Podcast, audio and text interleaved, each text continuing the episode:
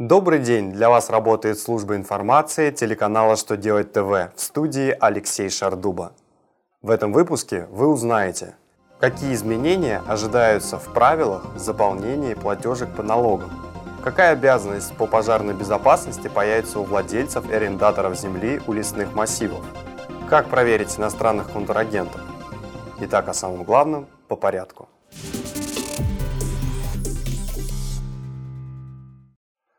Приказ Минфина России от 12 ноября 2013 года номер 107Н планируется внести поправки, которые изменят правила заполнения платежек по налогам.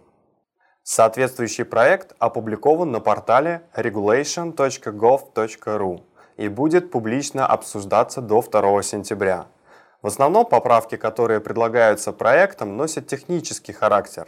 Они необходимы в связи с переходом страховых взносов под контроль ФНС России – Одно из наиболее ожидаемых изменений, которые несут данные поправки, урегулирование возможности оплаты налогов за компанию третьими лицами. В связи с чем плательщики получат новые статусы в поле 101. Кроме того, у физлиц в поле 108 появится новый идентификатор номер мобильного телефона.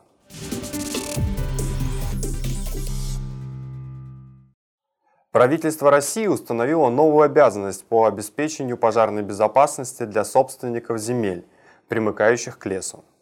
Лица, которые владеют, пользуются, распоряжаются территорией, прилегающей к лесу, с 1 марта 2017 года обязаны обеспечивать ее очистку от сухой травы, поживных или порубочных остатков, валежника, мусора и других горючих материалов на расстоянии 10-метровой полосы от леса.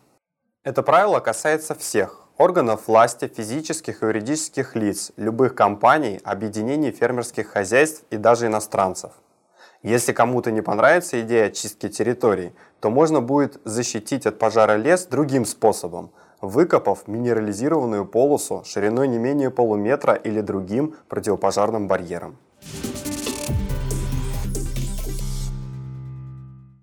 Новый бесплатный сервис ФНС России, реестр аккредитованных филиалов, представительств иностранных юридических лиц запущен в работу.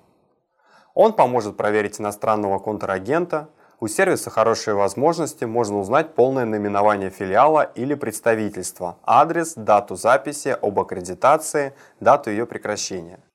Информацию получить довольно просто. Достаточно располагать одним показателем данных о компании из трех. Это государственный номер записи об аккредитации, ИНН КПП или название филиала представительства. На этом у меня вся информация. Благодарю за внимание и до новых встреч.